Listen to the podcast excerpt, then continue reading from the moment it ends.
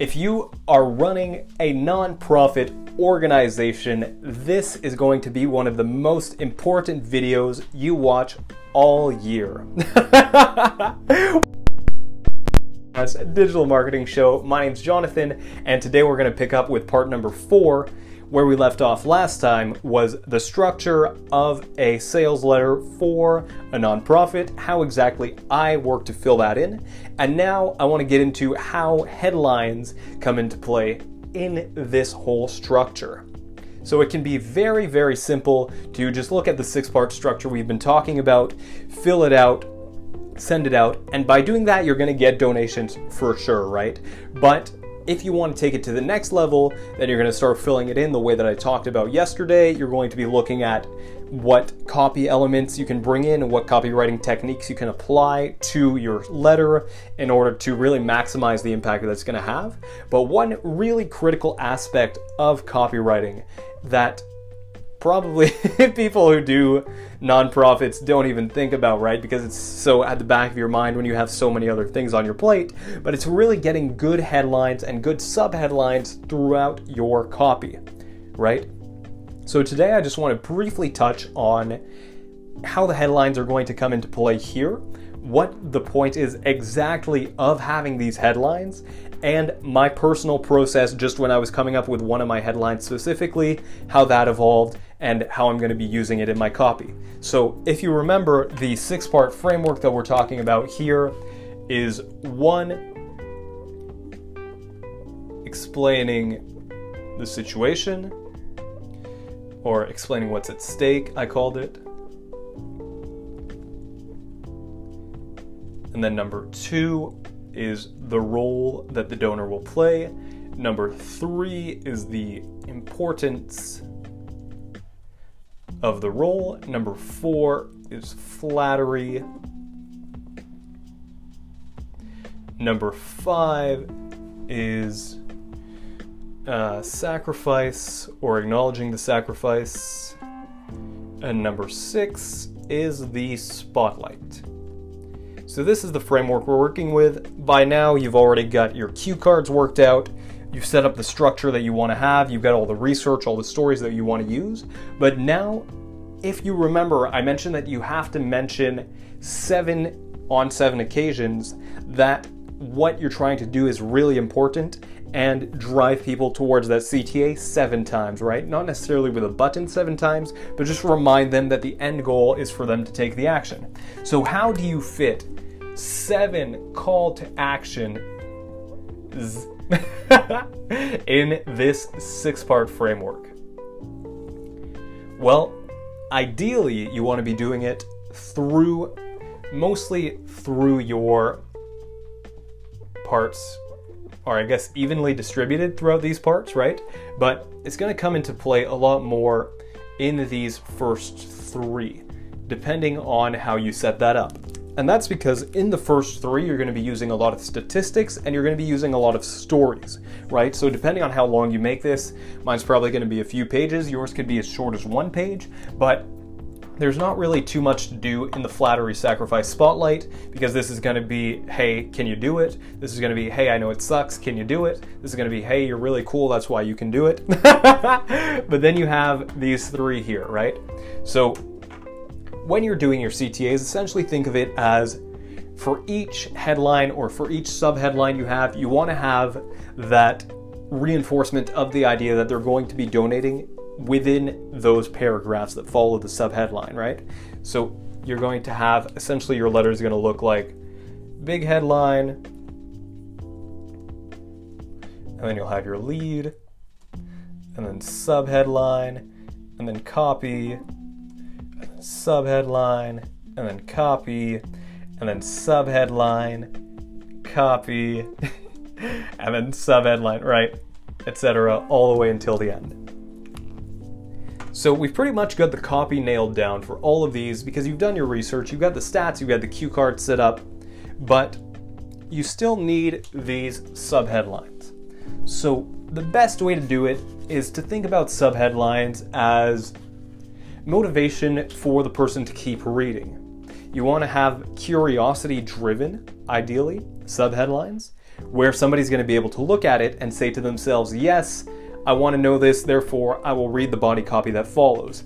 And really, when you send out any piece of copy or when you have traffic coming to any copy or sales page, there are going to be two types of people. There are going to be people who read through your entire letter, that's like me, who just reads every single word, thinks about it, what's the implication, how is the language working, right? Not too many people like me, but but some people are like that. Most people, however, are going to fall into a second category where they just skim through all of your copy and read only what applies directly to them. So that's the importance of the subheadline. The subheadline is to catch anybody who's scrolling so that they can say to themselves like, "Oh, I need to read this part because I need to know what that part's about."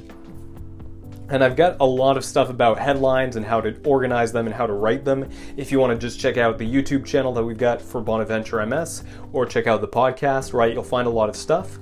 If you've got questions though, you can always contact me directly. I'd be more than happy to help. Now, when I was writing the subheadlines for, um, what is it?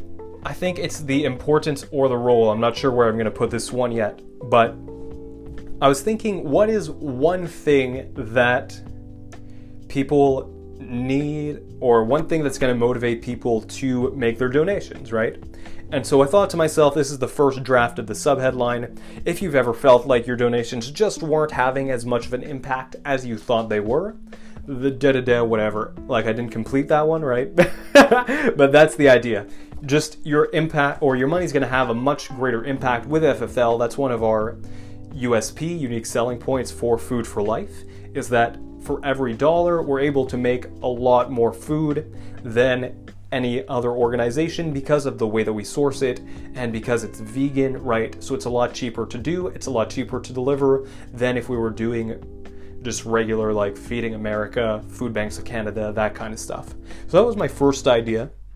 And then it evolved into your donations haven't been having the impact that you want them to. And this came to me when I realized, or when I found a statistic that said the uh, most charities are held to a standard that one third of their uh, one third of any donation can go to paying for their expenses, and then two thirds should be sent to whatever cause they're sending their money to, right? And so my idea then is well, with FFL, I know that we don't have a huge amount of staff, right? There's really just volunteers working for Food for Life, and then the people at the top, right? The heads of FFL. So, really, there's just that guy's salary. Like, his name is Paul, guy who's in charge of FFL, great guy. FFL.org if you want to know more. um, so, really, Paul just has to pay for his salary and then a little bit of marketing stuff. And so we can keep the overhead really, really low, right? But most organizations can't, especially huge organizations like anything that's operating internationally where they've got all their staff and they've got like huge office buildings, they've got a bunch of employees running all their day to day, right? Then obviously there's a bigger overhead. So I thought we can contrast that to the to the low cost that FFL has for their overhead. And in seeing that stat, I also thought to myself like I didn't know that I didn't know that there was actually that much money that had to go or that was going back into these charities. I thought that pretty much everything that I was donating was going out to the cause. So that made me think of then this next version of the headline, which is the dirty secret most nonprofits aren't telling you. so you can see how that is a very big curiosity peak because, for one, we can enlighten people on the fact that most of the time their donation isn't having the impact that they wanted to, which is the first iteration of this headline. And then we pique that curiosity by using the dirty secret, and we also use a little bit of us versus them, where we say we're the right charity to donate to. They're not the right charity to donate to because you're going to be paying for kids to eat if you donate with us. If you donate to them, then you're paying the CEO's salary, right? So that's how I'm to play that one. And then I've just got a little note also your dollar has never been able to carry so much weight, right? So that's probably something that I'm going to have within the copy, but you see how that subheadline evolved, right? I first came up with the point that I'm trying to make, and then I moved that into based on my research, here's how I could frame that. And then I thought to myself, how do I make this more curiosity driven? How do I make it us versus them? So it's really just the third iteration is plugging in different copywriting techniques in order to make it more persuasive and in order to draw more attention to it. So again, that little framework is one, come up with the point you're trying to make. That's iteration number one. Iteration number two is translate your data into that point.